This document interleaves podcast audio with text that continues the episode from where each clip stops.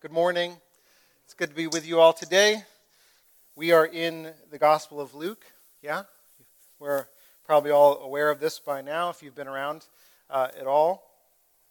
But we are doing a series called Outside In. We're looking at stories and teachings of Jesus where he focuses attention, his love, uh, on those that are considered on the outside, outcast, marginalized. Uh, and he challenges at the same time those who are on the inside to think differently, to do better, uh, to renew their minds, to repent of their insider outsider uh, worldview. Uh, and we see Jesus doing this everywhere, right? Um, as we we're long enough in this series now where you, you sh- sort of should be like, wow, this happens a lot. Uh, it, this could have been a longer series because uh, the instances of how Jesus breaks down these boundaries and brings people in um, is literally on every page. So um, today we're going to look at another one of these instances that happens directly after what we looked at last week. So you don't have to turn very far. If you found last week, you'll be able to find this week because we're still in Luke 13. So uh, we're starting in chapter, uh, I'm sorry, 13, verse 10, and we're going to go all the way to verse 21. It'll be on the screen, I believe, uh, but you can follow along too. On a Sabbath, Jesus was teaching in one of the synagogues, and a woman was there who had been crippled by a spirit for 18 years. She was bent over and could not straighten up at all. When Jesus saw her, he called her, called her forward, and said to her, Woman, you are set free from your infirmity. Then he put his hands on her, and immediately she straightened up and praised God. Indignant because Jesus had healed on the Sabbath, the synagogue leader said to the people, There are six days for work, so come and be healed on those days, not on the Sabbath. Am I putting enough inflection there? I think it's called for. Verse 15 The Lord answered him, You hypocrites. Doesn't each of you on the Sabbath untie your ox or donkey from the stall and lead it out to give it water? Then you should not then should not this woman, a daughter of Abraham, whom Satan has kept bound for 18 long years, be set free on the Sabbath day from what has bound her? When he said this, all his opponents were humiliated. But the people, yeah, that's right. Amen. But the people were delighted with all the wonderful things he was doing. Then Jesus asked, What is the kingdom of God like? What shall I compare it to? It is like a mustard seed which a man took and planted in his garden, and it grew and it became a tree, and the birds perched in its branches.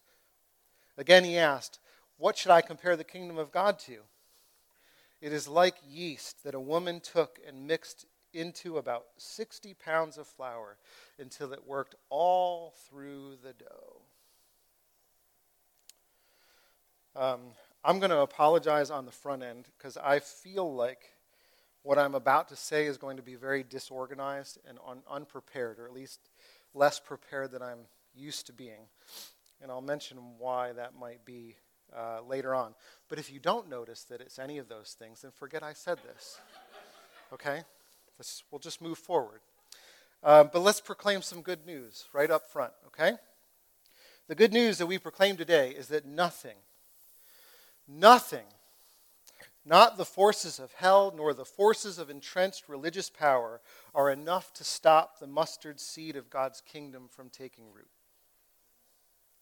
Right in the middle of all of the internal and external forces that cripple and bind us, Jesus invites us to a place of safety where we can encounter his loving, healing presence. Today, friends, today, he calls us, he sees us, he speaks to us, he touches us, and he frees us from the bonds that oppress. Friends, go from your places of hiding into his loving embrace. Before we get to the heart of the story, uh, which obviously is this encounter with this woman and Jesus, I want you to notice first that there are very different reactions, responses to Jesus' healing. Very different. What are the two, two groups of people, right? What's, what's one and another? Just, did you notice? What's that? Yeah, the leaders and the people. All right, in no particular order. Let's talk about the people first. The vast majority of the people do what in response to Jesus' healing? They rejoice, right? At the wonderful things. They interpret this as good news. They receive it as God's true Sabbath. That God is now, today, releasing people to experience real rest and hope through Jesus' healing touch. Now, you have to remember that uh, these people who are rejoicing probably knew this woman very well. They had been with her when she had sought healing in various ways over the course of 18 years of affliction. Many of them had probably been used to helping her in and out of the synagogue Saturday after Saturday after Saturday. Sitting next to her, checking in on her, seeing if she needs anything. Or maybe there were some people who knew about her but distanced themselves from her, thinking that they might actually become like her if they got too close. And yet, regardless of their disposition, all of them rejoice in her healing and what Jesus has done. The seed of God's generous, restorative kingdom, despite the way that they may have seen or treated this woman in the past, have been planted in their hearts forever. This is what Jesus is talking about in the parable that follows this story. It's why Luke includes it here, because it gives explanation to what the story means. We often like chop up our Bibles as if they're all these little individual pithy kind of uh, sayings. But, but Luke puts this here as a, as a referendum on the story. So he's saying, in a sense, that even though the activity of God seems small, small in the face of oppressive demonic forces and religious systems, God's kingdom of freedom and restoration will not be hindered it will grow and grow and grow to provide safety to the weary, and it will infect every aspect of life in the community. Watch and see. Many will find refuge, just like this woman has, and the crowd is rejoicing as testimony to the fact that this reality is breaking in. But not everyone's rejoicing. Not everyone. Jesus' work often has a bifurcating effect. Some receive it as good news, and others receive it as the worst of the worst inconvenience on their lives. The synagogue leaders have a very different response. See, they're used to practicing Sabbath, um, but their Sabbath isn't um, to provide rest, it is to exercise power over people and at the same time neglect the burdens of those that they claim to shepherd. See, for them, the Sabbath is the absolute worst time for God to manifest his compassion and mercy. God has six days to do his work. Today is our day. Right? Our time to shine, our time to teach, our time to build up our uh, stature and our influence. Notice that good religious principles, I mean, like, what's wrong with keeping Sabbath, right? I mean, it's, it's the only uh, one of the Ten Commandments that's repeated twice. Like, it's, it's a pretty important one. But this good religious principle, like others, it can and is used as a weapon to perpetuate evil power. This means it's possible. It is possible, friends, to cite Scripture and yet be in opposition to God, the God who wrote it, that Scripture. It's possible to hold orthodoxy, right belief about God, and wield that orthodoxy to ignore the very work that He's doing to free the oppressed right under your noses. It's possible to be elevated by a community into a, into a position of power and then use that power to abuse those who've elevated you to that position. It's possible. It happens every single day to this day. But this is a warning. It is a warning to people like this, people like me, to be sober minded about positions of leadership. And at the same time, it's an encouragement to those with no power that Jesus is still in the business of exposing the hypocrisy of self interested leaders because he is the shepherd of the flock. These people who hoard this influence, Luke tells us, were humiliated. This is what happens to those who oppose the good shepherding of Jesus. So, of course, Sabbath is a good thing. It was God's idea. But God is not content for his people to keep on Sabbathing, to, to, to rest and reflect on God with God's people at the expense of those, like this woman, who never experience rest. God sees them and is for them. In fact, uh, Isaiah 58, which was one of the primary Sabbath texts that the synagogue leaders would use uh, to quote to people as evidence of the fact that they should come and participate on Sabbath week after week after week. But uh, Isaiah 58 doesn't just talk about Sabbath, it also talks about justice. And so verses 9 to 11 say if you do away with the yoke of oppression, with the pointing finger and malicious talk, and if you spend yourself on behalf of the hungry and satisfy the needs of the oppressed, then your light will rise in the darkness. And your night will become like the noonday. The Lord will guide you always. He will satisfy your needs in a sun scorched land and will strengthen your frame. You, you will be like a well watered garden, like a spring whose waters never fail. See, the burdens that the religious leaders want to actually keep in place because those burdens keep the status quo of their religious hierarchy, those are the same burdens that Jesus makes his own. Our burdens are his burdens. And so, Jesus doesn't care what he needs to do in order to attend to those burdens. He will reframe and upset entire religious systems to meet you. He will humiliate long standing leaders to free you. He will scandalize those who would put their own religious power before God's kingdom of freedom. It's because the good news today is that nothing will stop this Jesus. Not the forces of hell, nor the forces of entrenched religious power. They are not enough to stop this tiny mustard seed of God's kingdom from taking root, right in the middle of all the internal and external forces that cripple and bind us. Jesus invites us to a safe place where we can encounter his loving, healing presence. Today, he sees you, he calls you, he's ready to speak to you and touch you and free you from the bonds that oppress? Will you go to him? Will you come out of hiding and embrace his loving embrace? Let's get to the heart of the story, shall we?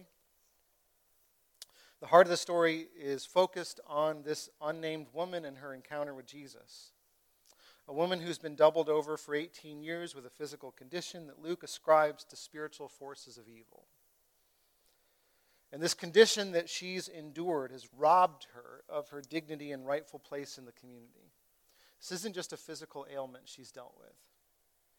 Because like, I've been trying to wrap my mind around this this week of imagining what it would be like to live with her perspective on the world.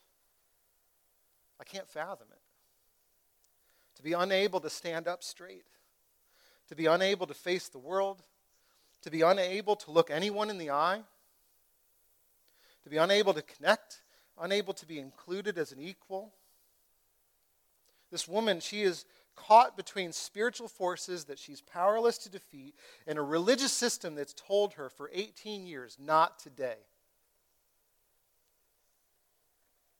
Maybe she's without hope. Maybe she's angry at God. Maybe she's tired of watching her own tears splash on the floor. Maybe she feels trapped as a prisoner in her own body, unable to look away and look up to see anything different. And imagine, imagine her surprise when she hears Jesus call her forward. His love meeting her right where she is, making her freedom from bondage central to the conversation about how God's love is breaking in, right then and there. I saw a painting of this scene this week that's helped to illuminate some of it for me uh, by an artist and preacher named Barbara Schwartz. Yeah, that's it. And um, I love I love that um, in this painting, Jesus himself is bending down to her level. I love that he sees her with eyes that nobody else has used to look on her condition. Eyes of compassion and hope and new possibility. And those eyes, friends, those eyes may just be the first eyes that she's looked into for 18 years. There are many stories of healing in the Gospel of Luke and others. Um, this is the only one that I know of where the person healed does not ask or beg for healing.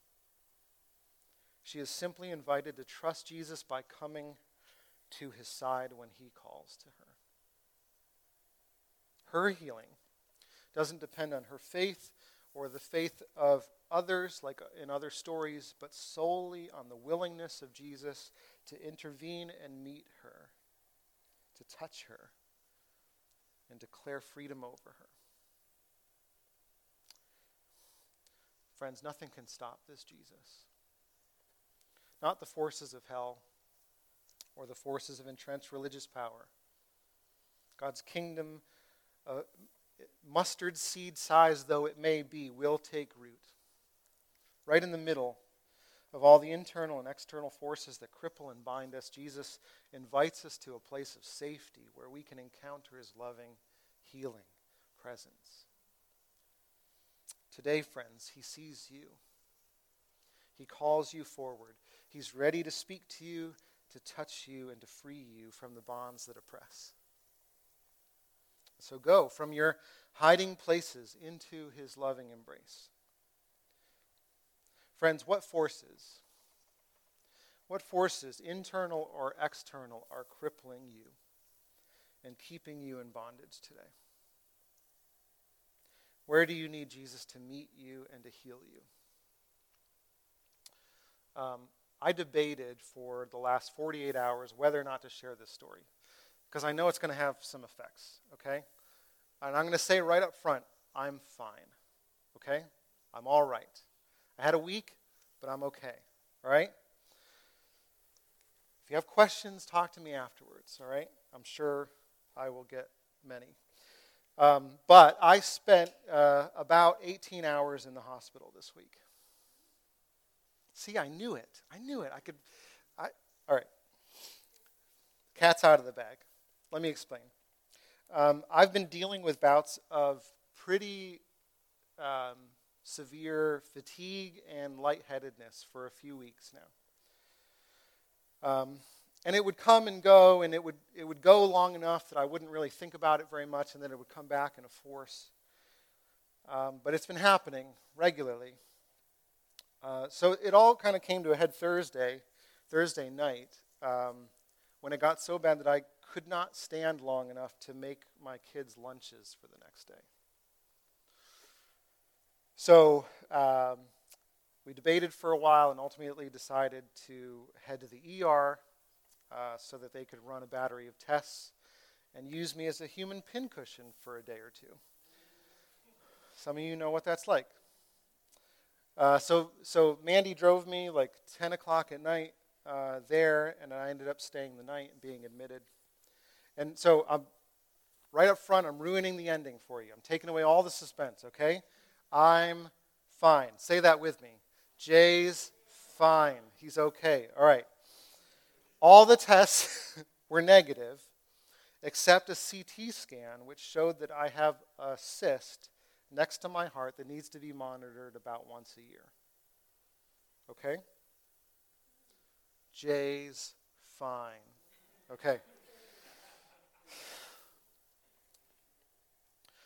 Um, I got the official news about what this thing was that popped up on the scan Friday morning. Okay, the radiologist came in and definitively said, This is what we think it is. It's of no threat to you. It just needs to be monitored. And, and we need to figure out some other things of what's going on with your system. Let's take more blood. Great. Um, but that, that official word did not come back until Friday morning, which changed my diagnosis. When I initially got the CT scan on Thursday night, all that I knew from the initial reading was that I had a mass near my thymus gland. And one of the potential causes of that mass is a tumor called thymoma. It's an incredibly rare form of cancer of the thymus. So, I spent a night alone in the hospital unable to sleep because of the very real possibility that I might wake up to a definitive um, diagnosis of cancer the next day. And I couldn't sleep. I couldn't sleep because I kept thinking about my boys and about Mandy, about how much I wanted to be at home in my own bed, about how I wished that I could have just finished making their lunches about how, my, how life might never be the same again. And I could feel this crippling fear pressing down on me, this heaviness that I could not escape from because I couldn't even leave my own bed. I remembered uh, in the middle of that state, about three in the morning, that earlier in the week I was listening to a podcast that I listen to frequently. And the guest on the podcast was a, a pastor, theologian named Bradley Jersak that I'm, I really respect, and I've read quite a few of his books. He was coming out with a new book that was talking about deconstruction and his own journey with Jesus and helping other people through this uh, process to find new life uh, in Christ. But he ended um, the conversation um, because for him, it always comes back to this idea of Jesus' personal willingness and ability to meet with us, to be with us. And Brad talked about this um, practice that he's used for decades. He used it with his own kids when they were like five years old, uh, called the meeting place. And it's a, a prayer exercise where we intentionally come into God's presence and experience Him directly in a place of safety and ultimately transformation. And this occurred to me. That I'd heard about this, and I, I don't know that I've ever done it before. And so, in my desperation, I asked God, Can I come and meet with you? Because I'm scared, and I need you. So suddenly, um, after, after praying that, I found myself uh, in a hammock uh, next to a lake that I used to go to when I first became a follower of Jesus. And as I sat on the hammock, kind of looking out at the water, I felt the presence of Jesus come and sit next to me. Now, I never saw his face and I never heard a word from him, but I did feel his arm come around me and I leaned hard into his shoulder. And when I did that, I felt incredible comfort and peace. Peace that I hadn't experienced for a long time. And the only question that I had for him is can I stay here with you until I fall asleep? And that's what happened. I woke up the next morning to a nurse asking if she could take more blood. um, but it changed the way that I approached the, the next day because I knew, I knew from that moment on, no matter what occurred that day, that I had a place that I could go to and be with the one who loves me and sees me and touches me and heals me. I knew that if I could get to that place once, I, Jesus would invite me to it over and over and over again. As long as I wanted, he would say, Come. Friends, where do you need a place of safety to meet with Jesus so that he can see you and touch you and heal you today? What forces, internal or external, are crippling you and keeping you from, from freedom? Physical, emotional, spiritual, relational bondage. What are you experiencing today? It could be um, fear over physical condition, something I was experiencing this week. It could be um, the weight of the past, like this woman kind of uh, pressing down on you for year after year after year sorrows, resentments, fears, nostalgia, remorse, overwhelming attachment to people or places that are meaningful to you that you wish you could get back to. Satan uses these normal things of life to paralyze and cripple us.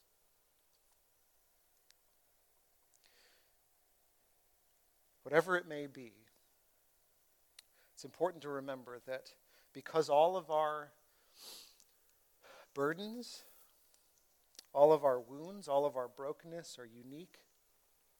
That it's good to remember that Jesus' healing can take different forms. Because Jesus is no one size fits all Savior. But um, as in many endeavors of faith, trusting Jesus um, for how he might want to meet you and heal you, it takes risk. But you can't know Jesus uh, from secondhand sources.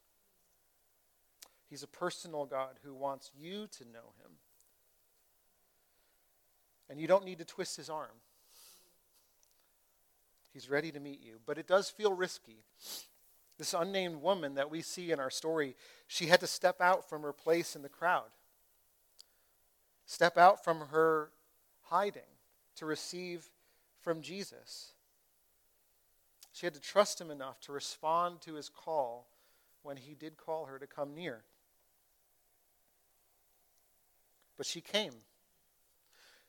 She came because she knew something of the fact that Jesus does see us, that he does desire to break the bonds that oppress us, that he does bring healing and restoration, and that he will meet with us in the middle of every oppressive force. In fact, he knows acutely what has bent you over. He knows acutely what has bent you over, what continues to weigh on you and keep you from flourishing. So, um, we're going to respond. And if it's okay, I'd like to take a few minutes to kind of facilitate um, and guide us through sort of a face to face meeting with Jesus himself, using this meeting place as a guide. Now, you don't have to participate in this, but I invite you to, because I do believe that He's here and He's waiting to meet with each of us. Um, so here's what we're going to do we're going to close our eyes together, we're going to get comfortable in our seats, shake out the, the, uh, the energy, if you will, and take a deep breath. Take another deep breath.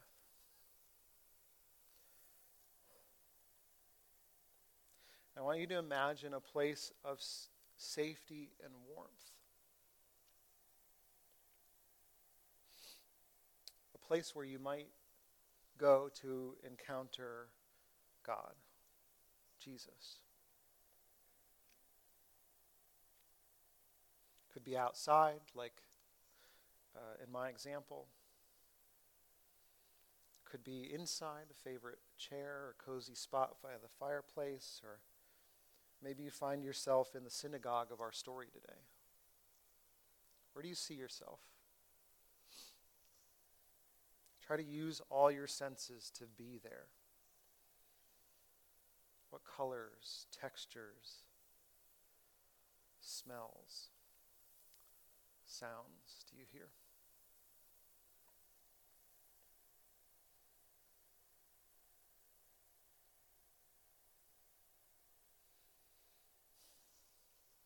Now imagine that Jesus comes to meet you in this place.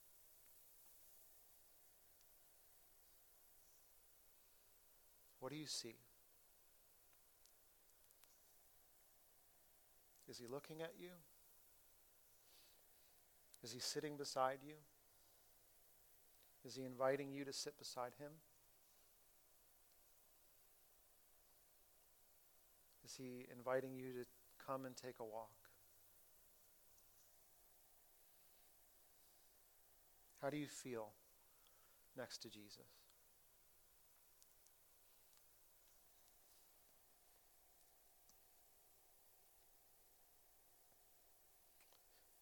Now, in your meeting place, what do you see and feel Jesus doing? What is his touch like?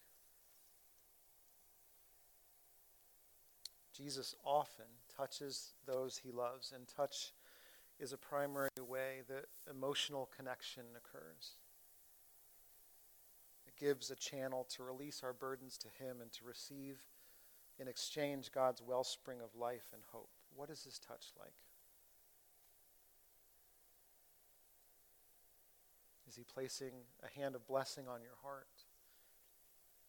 A hand of healing on your infirmities Is he putting his arm around your shoulders? Or inviting you to lay your head in his lap?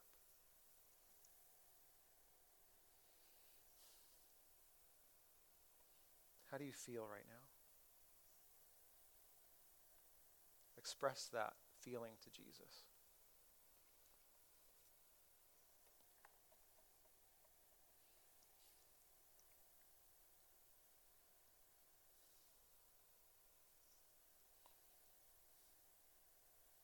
If you could gaze up at Jesus' face, what expression would you see?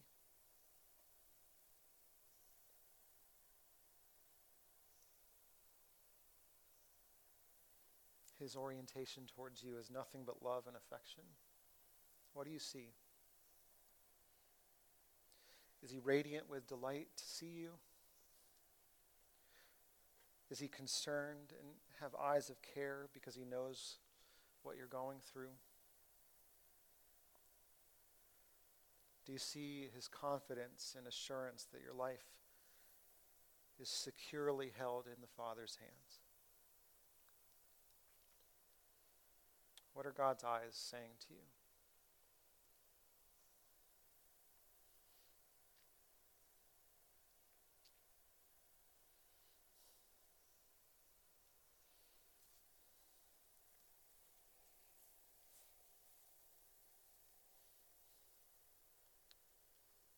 Sometimes in these safe places, we might actually hear the voice of God.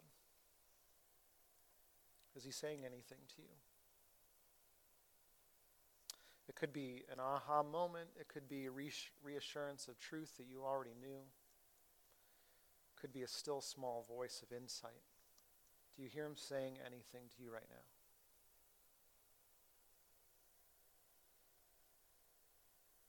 Is there anything you want to ask him?